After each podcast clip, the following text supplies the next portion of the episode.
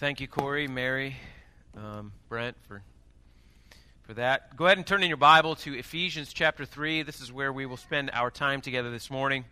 If you do not have a Bible with you this morning, there's one provided for you in the pew ahead of you. If you don't own a Bible, then that one's on the house. You can take that one with you. But uh, we will be on page 674, if memory serves correctly, in Ephesians chapter 3. Let's uh, read this passage again.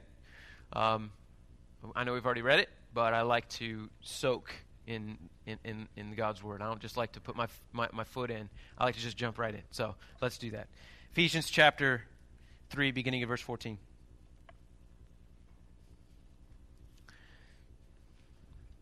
Paul the Apostle says, For this reason I bow my knee before the Father, from whom every family in heaven and on earth is named that according to the riches of his glory he may grant to you to be strengthened with power through his Spirit in your inner being.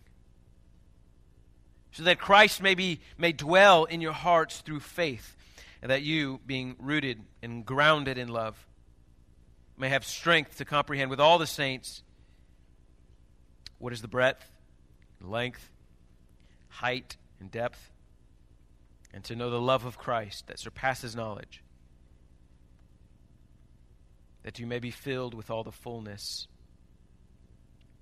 of God.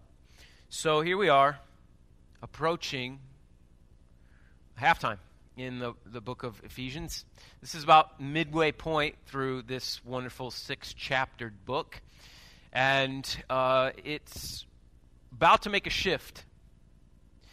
There's a very important, and it, when you read the entire book together, a very noticeable shift in the way Paul writes.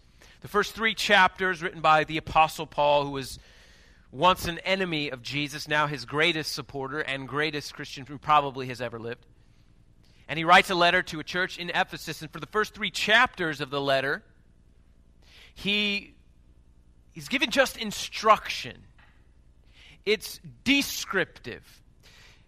And, and, what he does is he just kind of explains to us and to the, the church in Ephesus what God has done in Christ for us and what that means for, for us as followers of Jesus. So it's, it's been entirely descriptive.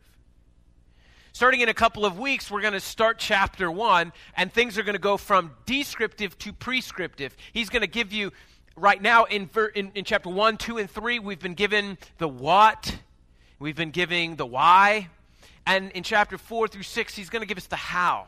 So this is the what, and this is the why. As to what is God's plan for us? What did God do for us? Why did God do this? And what is God doing with us? And what does that matter to me? That's all big picture, descriptive. And then in chapter 4 through 6, he's going to give us the prescription, which is how do you put that to place? So, what does that matter? And before he does, Paul prays starting in verse 14 and through the end of the chapter, in chapter 3, it's a prayer. And so we're going to look at that prayer this morning. And the way Paul prays, this is wonderful. He, he prays giving you equipping. Uh, he's, he's equipping you with three different things. So, this is the second prayer that Paul has prayed in the, in the letter uh, to the Ephesian church. The first was in chapter 1. And it was a prayer of enlightenment, that, that, God would open your eyes, that your eyes of your understanding would be enlightened to know the purpose that you made and the purpose of God in your life. It was a prayer of enlightenment. Here, Paul is praying for, uh, this is a prayer of equipment and empowerment. Paul is praying that you would be equipped. And he's about to give you some equipment for the mission. So God has given you this great mission, and, and he's about to, Paul's praying that God would give you the equipment to fulfill that mission. You with me? It's a little bit like when James Bond goes to Q.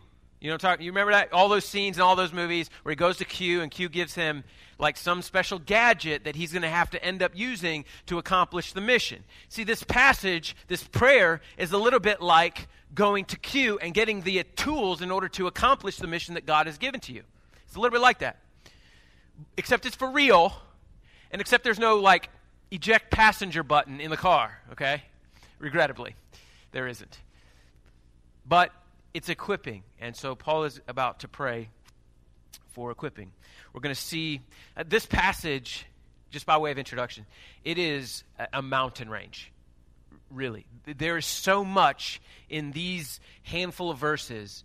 You could literally spend years in this passage and not unlock it all. So it's a mountain range. We're just going to be looking at three peaks, three tools, or three that's. If you look in that passage closely, there's three that's that he prays for. I pray that. Here they, here they are. I have them in my notes. That you would have power for the presence of Christ, that you would understand the love of Christ, and that you would be filled with the fullness of God. So that's where we're going. That's how it's teed up, and that's where we're headed. So I'm asking that you would kind of lean into this passage with me this morning, and we just unlock all the treasures that God has for us here. So let's pray. Bow your head. Let's go ahead and pray for our time together. Father, this these are your words. They're not mine. These are your people. And I ask, Father, that you would speak to us, your people, through your word, and equip us to fulfill your mission and your purpose. And I pray that you would use you would use me despite my foolishness, my sinfulness, my unworthiness to accomplish your purpose and preach your word. I ask, Lord, that you would spare me this, the sins of mishandling your word. And I pray that I would never use this pulpit as a means for self aggrandizement. And I would never use this platform as a means to feed my insecurities. That this would never be a platform for Jeremiah Wellman, but for Jesus Christ. I pray this in Jesus' name. Amen. For this reason, I bow my knees before the Father so, as I said, this is a prayer. This is a prayer which actually began in verse 1. If you look back to in chapter 3, it began in verse 1. And then verses 2 through 13 are a digression. So he just kind of digresses, right, from verse 2 to 13. So, ladies, next time you're telling a story and your husband's like, would you just get to the point? Uh, you can be like, hey, Paul digressed, and so can I. So there you have permission from the scriptures to digress. But Paul digresses from chapter 2 to 13. But his digression, by the way, it means something. So just so you know, okay, you got to, right? Can't, can't let you off the hook entirely, right? Um, that wasn't very nice. But, you know, my wife is over there. Yours is right next to you, so. Um, before we unlock this, the wonders of this prayer, particular, I want to just kind of say a few things about prayer in general, uh, because I think it's a good point. This part of, of Ephesians that we, I just say a couple things about prayer. First thing about prayer is you should pray. Christians pray. There's no Christian that doesn't pray. There's no Christ follower that doesn't pray to Christ. When Jesus was teaching us how to pray, he started it off in Matthew 6 with saying, when you pray. Not, hey, if you pray. No, it's when you pray, because the scripture knows nothing of a Christian which doesn't pray. So you need to pray. All Christians pray. Paul told the church at Thessalonica that, hey guys, pray. And they, they were good Christians, and so they said, uh, okay, Paul, how long? And he said, hey, without ceasing. And they said, Pardon? Uh, but they were thinking situational. He was thinking, you know, uh, he was thinking more like positional. Your, your, orientation. They were thinking situation. He was thinking orientation. But you should be always be praying. The Bible says pray without ceasing. E.M. Bounds wrote a book. There's a an old dead guy that I like to read named E. E.M. Bounds, and he wrote a book called Power Through Prayer. And it's written to pastors, but it, it really has uh, a lot to do with everyone. And he wrote, and I quote, Acquaintance with God is not made with pop calls, end quote.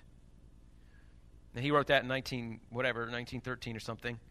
And so in modern parlance, that would say acquaintance with God is not made with text messages. meaning you've got to pray. You've got to pray a lot. If you want to be acquainted with God, you have to dialogue with Him.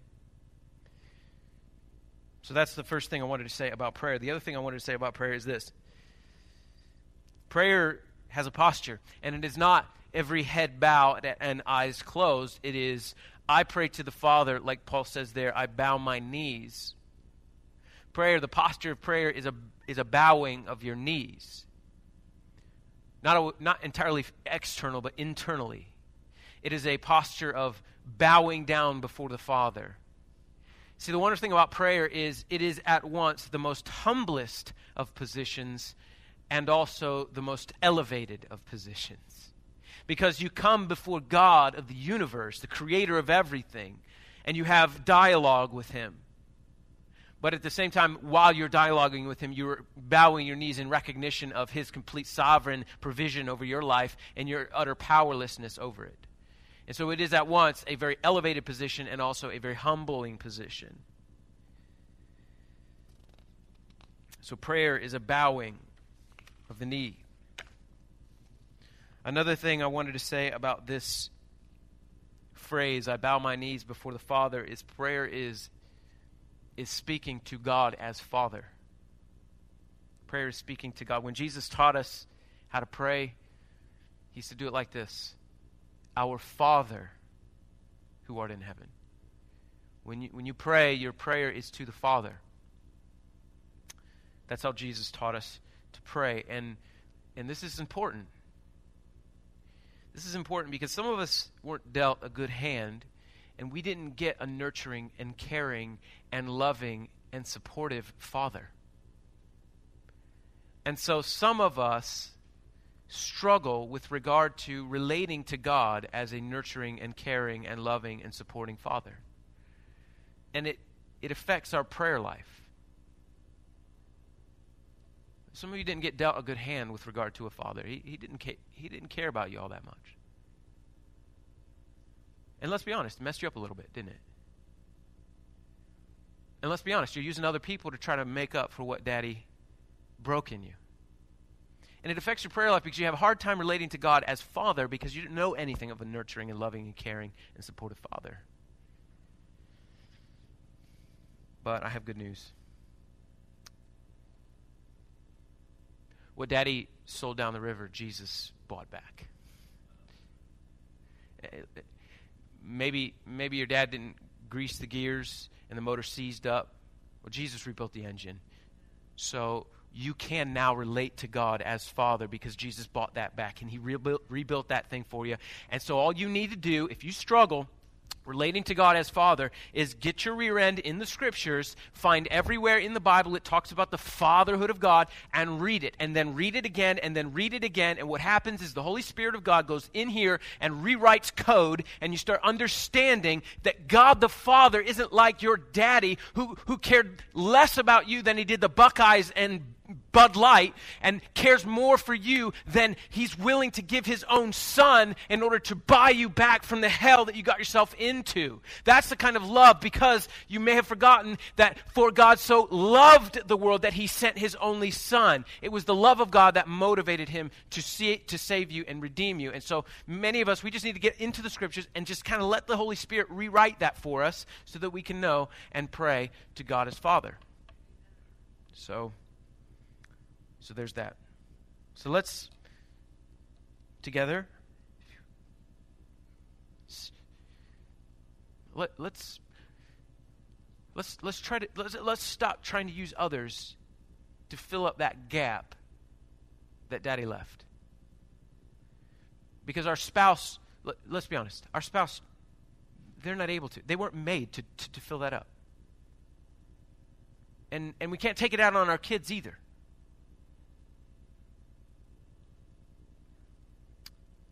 Just get in your Bible and let Jesus fix that thing. Verse 16.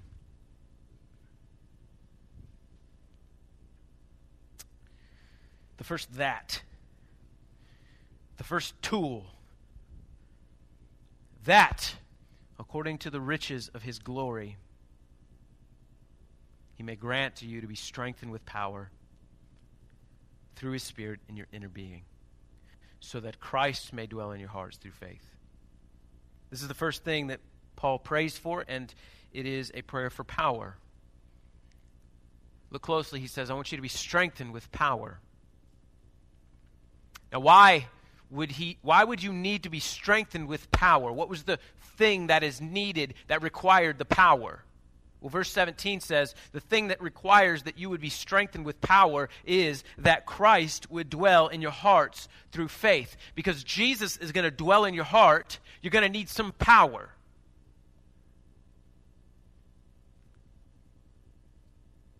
For this reason, Paul is praying. So God has given you a mission to accomplish his purpose, which is, as we've said many times in this series, to make much of his name to, to, to praise of the glory of the grace of God from Ephesians 1, right from the beginning. That was the purpose of God in your life. And in order to carry out that purpose, that mission, you're going to need some strength. You're going to need strength in your inner man. Think of it like this Your purposes before you came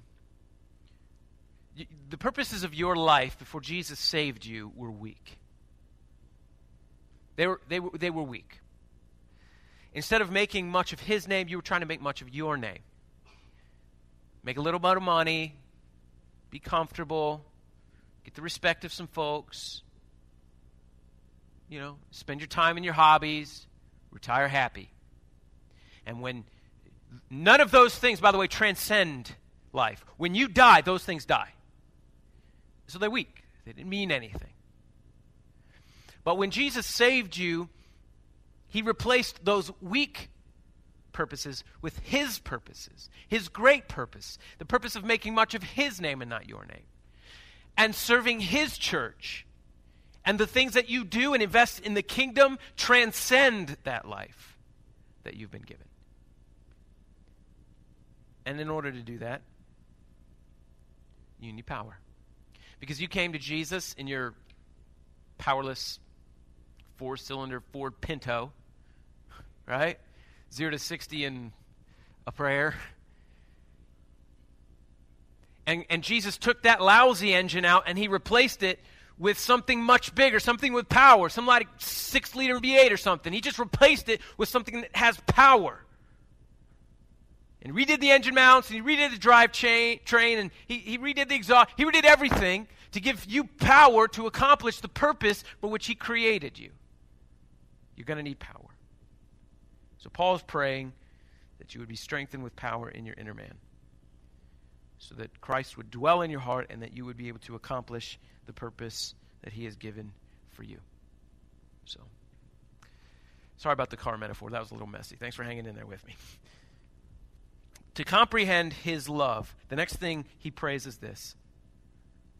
I bow my knee before the Father that you, being rooted and grounded in love, may have strength to comprehend with all the saints what is the breadth and the length and the height and the depth, and to know the love of Christ that surpasses knowledge so I bow my knees before the Father that you'd be strengthened with power, that Christ would dwell in your inner man.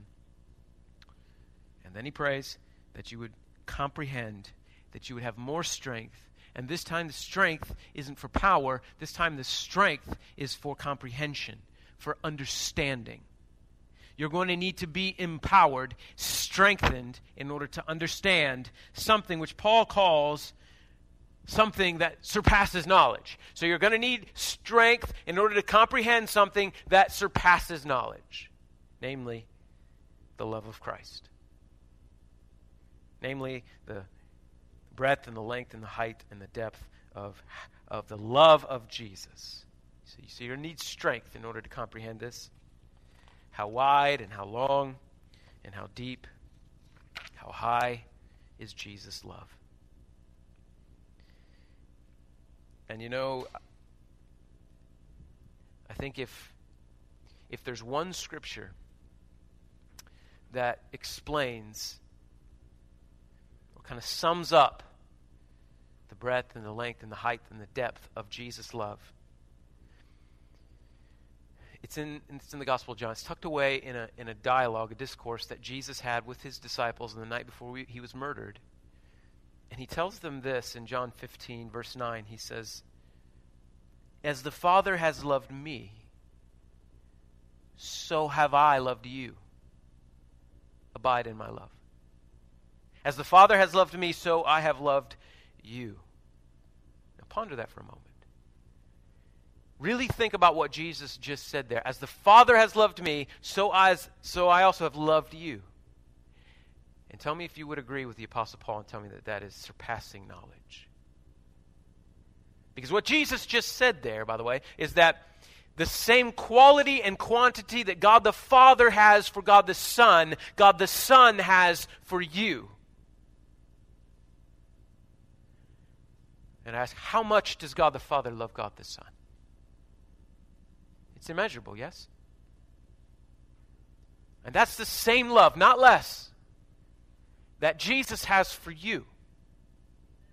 The same depth, the same height, the same length, and the same breadth. Same love. God the Father, who loved God the Son from eternity past, with a never stopping, never ending, never waning, always and forever love. That same love God the Son has for you. It's immeasurable, incomprehensible. And He loves you so much that He was willing to send His Son into the world to be treated like a criminal, to bear the shame and the reproach of your sin, to be spit on, to be mocked to be flogged, to be nailed to a cross, to be stabbed with a spear, to be laid in a tomb for the sake of demonstrating to you how much love. For God so loved the world that he gave his only begotten Son. It's going to sound weird when I say this. But you know what put Jesus on the cross? God did.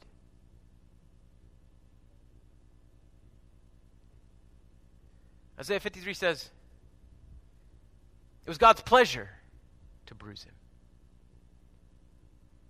It's God's will that he go to the cross. I've told you this before. When Adam and Eve sinned, this didn't catch God by surprise. The cross was never plan B. The Trinity did not draw sticks and Jesus get the short one. This was plan A. When God said, Let there be light, the cross was already plan A. How do we know this? Because the Bible tells us that before the foundation of the world, God's plan was to save you. Before God created anything, He knew we would jack it all up, and He knew He would have to come and fix it. The cross is the demonstration of God's love and grace. And then Paul prays that God would cause his people, that's you and that's me, that's the church of Jesus Christ, to be rooted and grounded in that love. Rooted and grounded in that love. He's saying, let your roots go deep in the love of Christ. Not the love for Christ, the love of Christ. You see, love for Jesus is always reciprocal. It, love for Jesus never initiated here, it initiated there. We love him because he first loved us. It was all it started there. And so Paul's praying you would be rooted and grounded in Jesus' love, how much Jesus loves. How many of us this last week could have used a good rooting and grounding in the love of Jesus in our life? The citizens of Lafayette, Louisiana probably did. We need a good rooting and grounding. But there's a reason Paul prays that Jesus would root us and ground us in his love. And so I want you to see the effect of understanding, of comprehending what is incomprehensible, the love of Jesus. When you understand how much Jesus loves you, your world changes. Every paradigm changes. Your entire approach to everything changes. You become, when you have deep roots, and when you're grounded in the love of Jesus, you become strong in the Lord and the power of his might. You're able to withstand almost anything the world and the devil throw at you.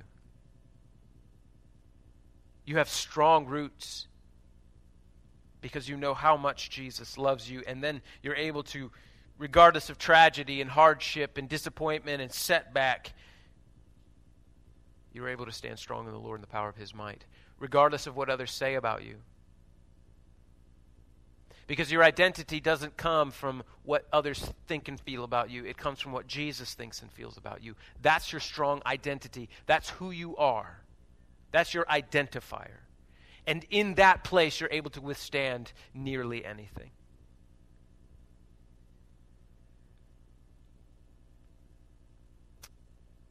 Stand strong in the Lord and the power of his, his might.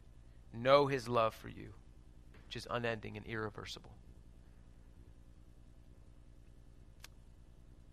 You realize that Jesus sees us in our sins, in our messes, in our mistakes, in our unworthiness, and He loves us anyway. He loves us despite it.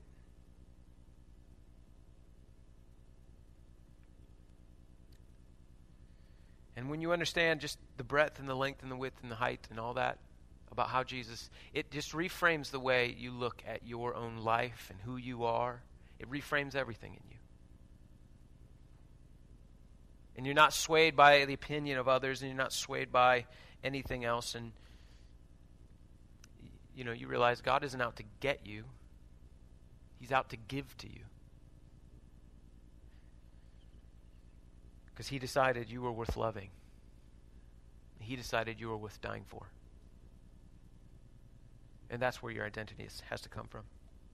So let's make a commitment together, Cornerstone, and let's let's stop calculating our self worth based on what others think and feel about us.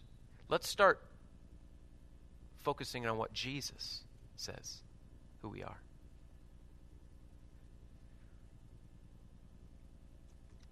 Because Paul knows that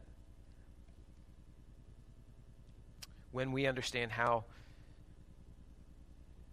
Jesus thinks and feels about us that makes us way more effective in the kingdom of God. We're not insecure. We're not blown about by every wind of doctrine. We're not wishy washy, mamby pamby Christians. Strong Christians, able to withstand any setback and disappointment, in it for the long haul. I mean, how many of us know Christians that are like this? They go through peaks and valleys in their, in their walk with the Lord. Look, you're going to go through times where you're gonna, things are going to wane and you're just not going to feel it in here. You're going to go through times where you're going to be hurt, you're going to have pain. It's okay.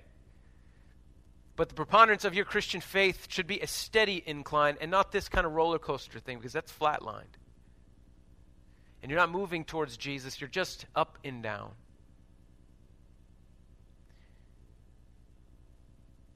You see, the,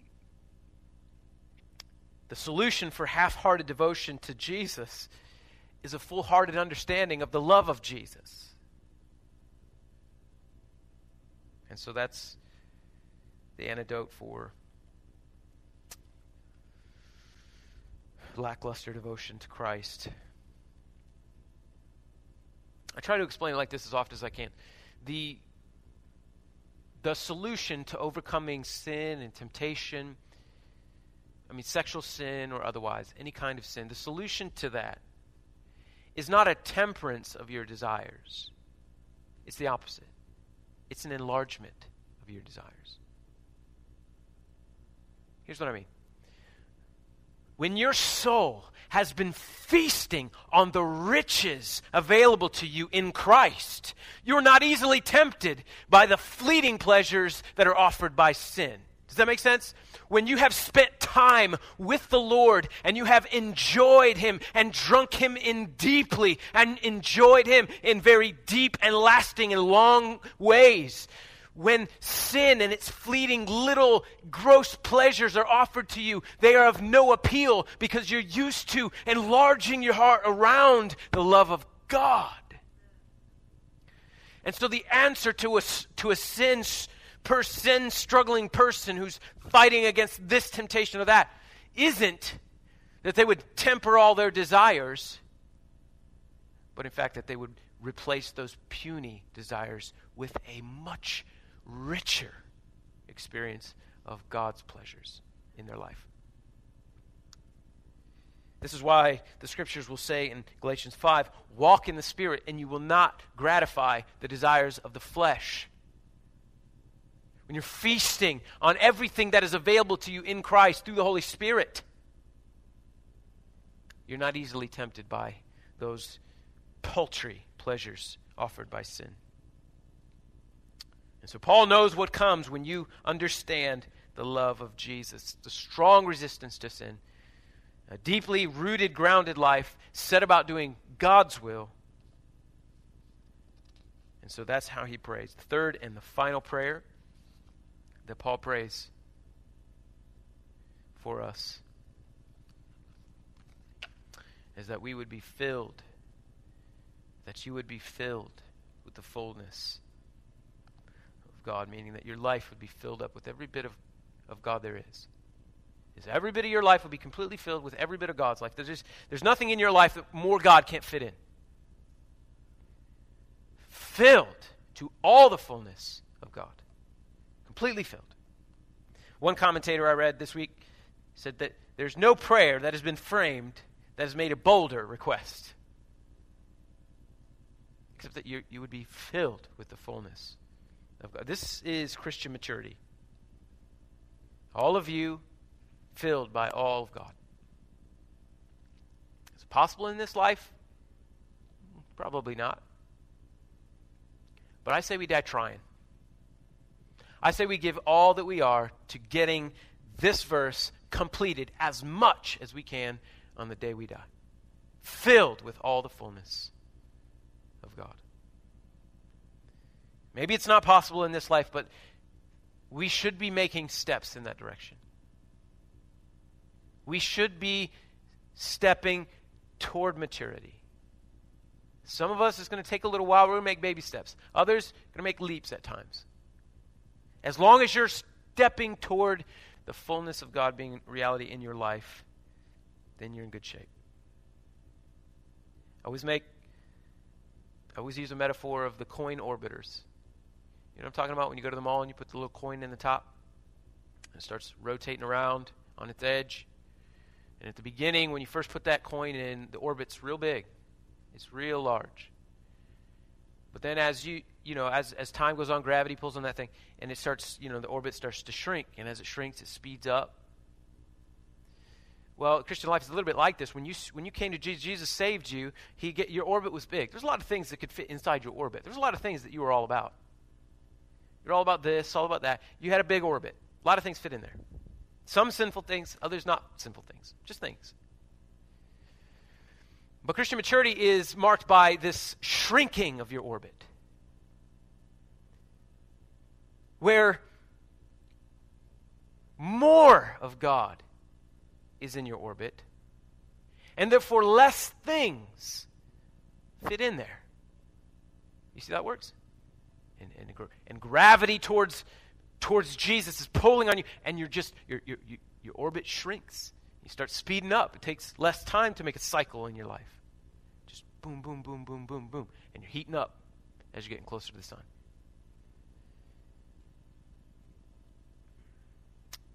You're being filled with the fullness of God. You have less things, but you have more Jesus, and you have more joy.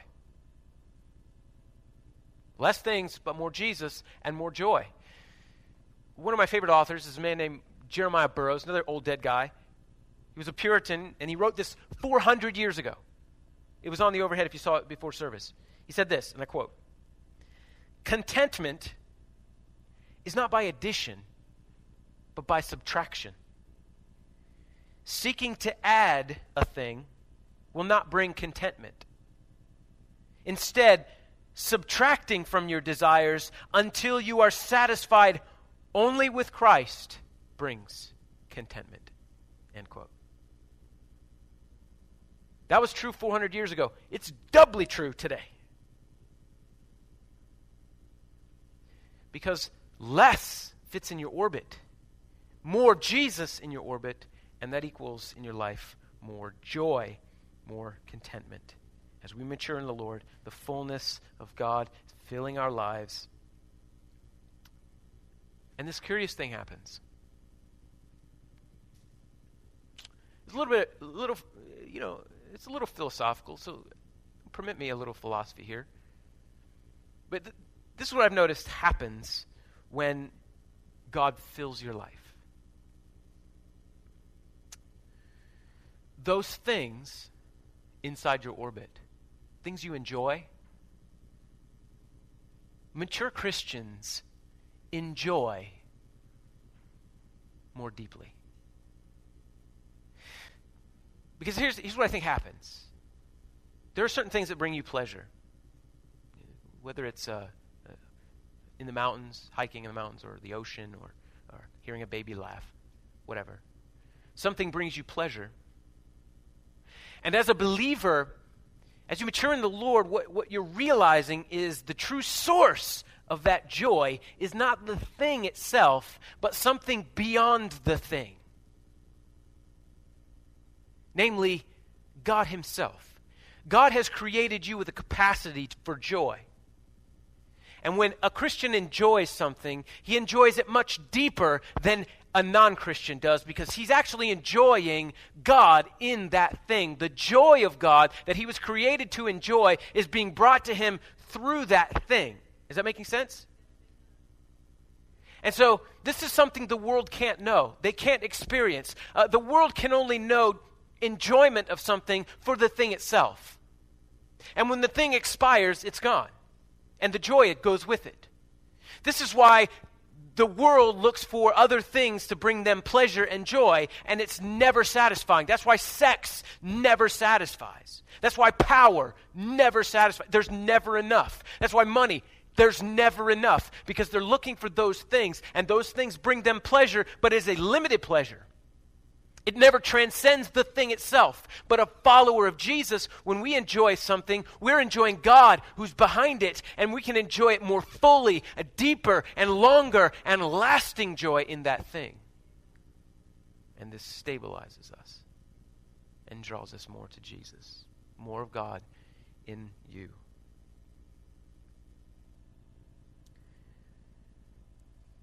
So when we see the mountains and we revel in the grandeur. You're not reveling in the mountain, are you? You're reveling in your God, who is demonstrating his grandeur in the mountain. Do you see how that works? When the baby laughs for the first time and you have that, that joy in you that you, you don't get anywhere else, it's not necessarily the baby's laugh, it's the joy that's in God that's being brought to you through the baby's laugh. This applies to everything. This applies to art, music, poetry, movies, stories, lovemaking, and sports. Who knew? But you can enjoy God in those things.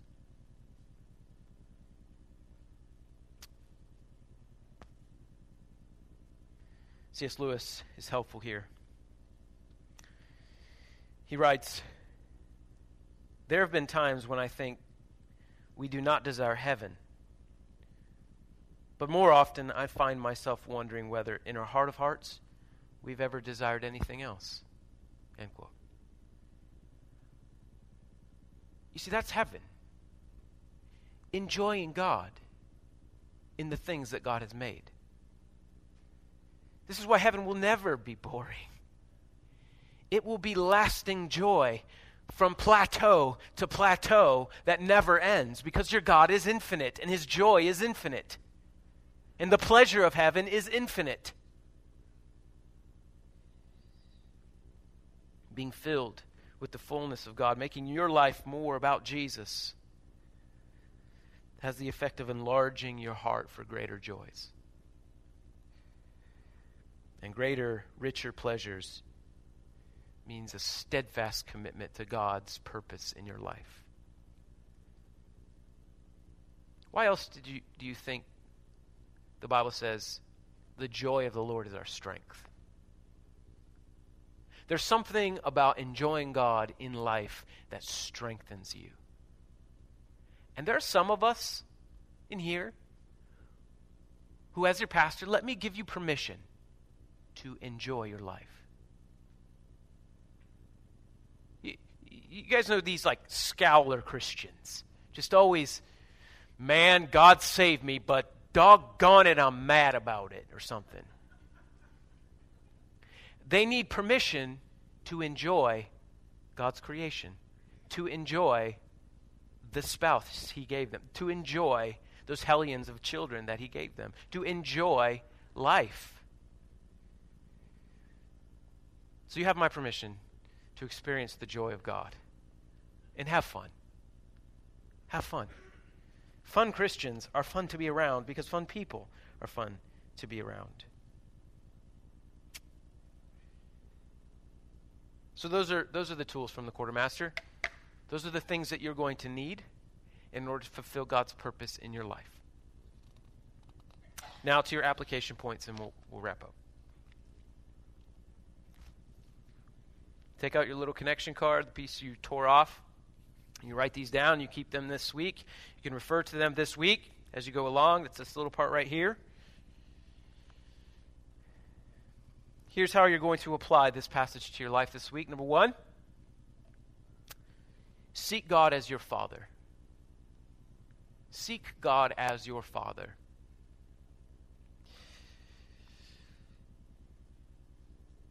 If this is a struggle for you, maybe if, even if it isn't a struggle for you, here's, what, here, here's an assignment you can take this week. Open up your Bible and look for God as Father. Look for the fatherhood of God. Do a Bible study on the fatherhood of God. If you've never done a Bible study, if you don't know how to do one, we're going to be doing a class about that not too far from now. But also, if you just if you need something this week, send me an email. I'll give you some verses that you can look up, something you can read, memorize some verses, do some word studies, just get your nose in the scripture. And it's going to feel at first like you're just reading the same thing over and over and over again. But you know what's happening? It's called meditating on the Word of God. And what happens is God is rewriting those, those bad lines of code. That's all that's happening. It's nothing mystical, it's nothing magical. It's just the way God set it up. So if you need some verses, send me an email this week. I'll, I'll be glad to give you some, some, some help in that, that way. The, the second thing enlarge your heart for Jesus' love. Um, let's stop settling for the lesser pleasures. Let's start recognizing sin for what it is. It's just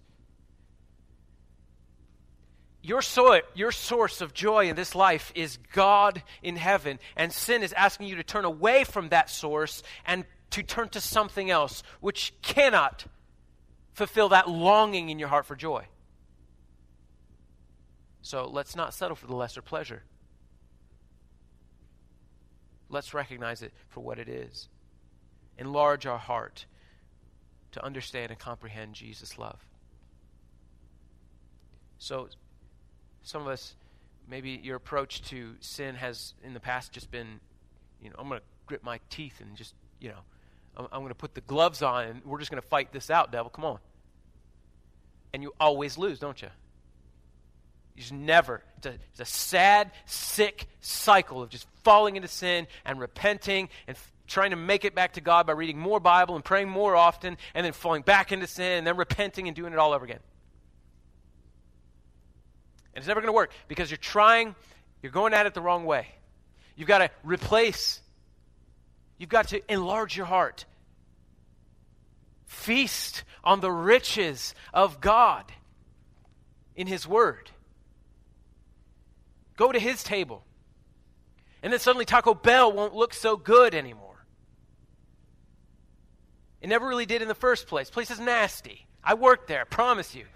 It's worse than you think it is. And then last thing this week, source your joy. Source it. Look at the things in your life that you enjoy. And then just be aware of why you enjoy those things and tap into what God has for you to enjoy those life. You will have a much fuller life if you just source your joy in Christ rather than if you think it's the little thing. It really isn't. Something far greater behind it, far richer. So take something in your life, maybe exchange time that you would have normally devoted to that thing and devote it to the Word or devote it to prayer. And I promise that thing that you like to do will be far richer. You will enjoy it far more than you had. And then the last thing I'll include on, under this point is let's just enjoy the Lord this week. I just give you permission to have fun, to laugh, smile, do something fun this week. Because Jesus got up out of the grave and your sins are forgiven. So there's a reason to be happy, right? Amen? All right, stand to your feet. Let's go ahead and pray. Corey, if you want to go ahead and lead us in another song, we'll uh, tell Jesus thank you for everything he's given us in his word.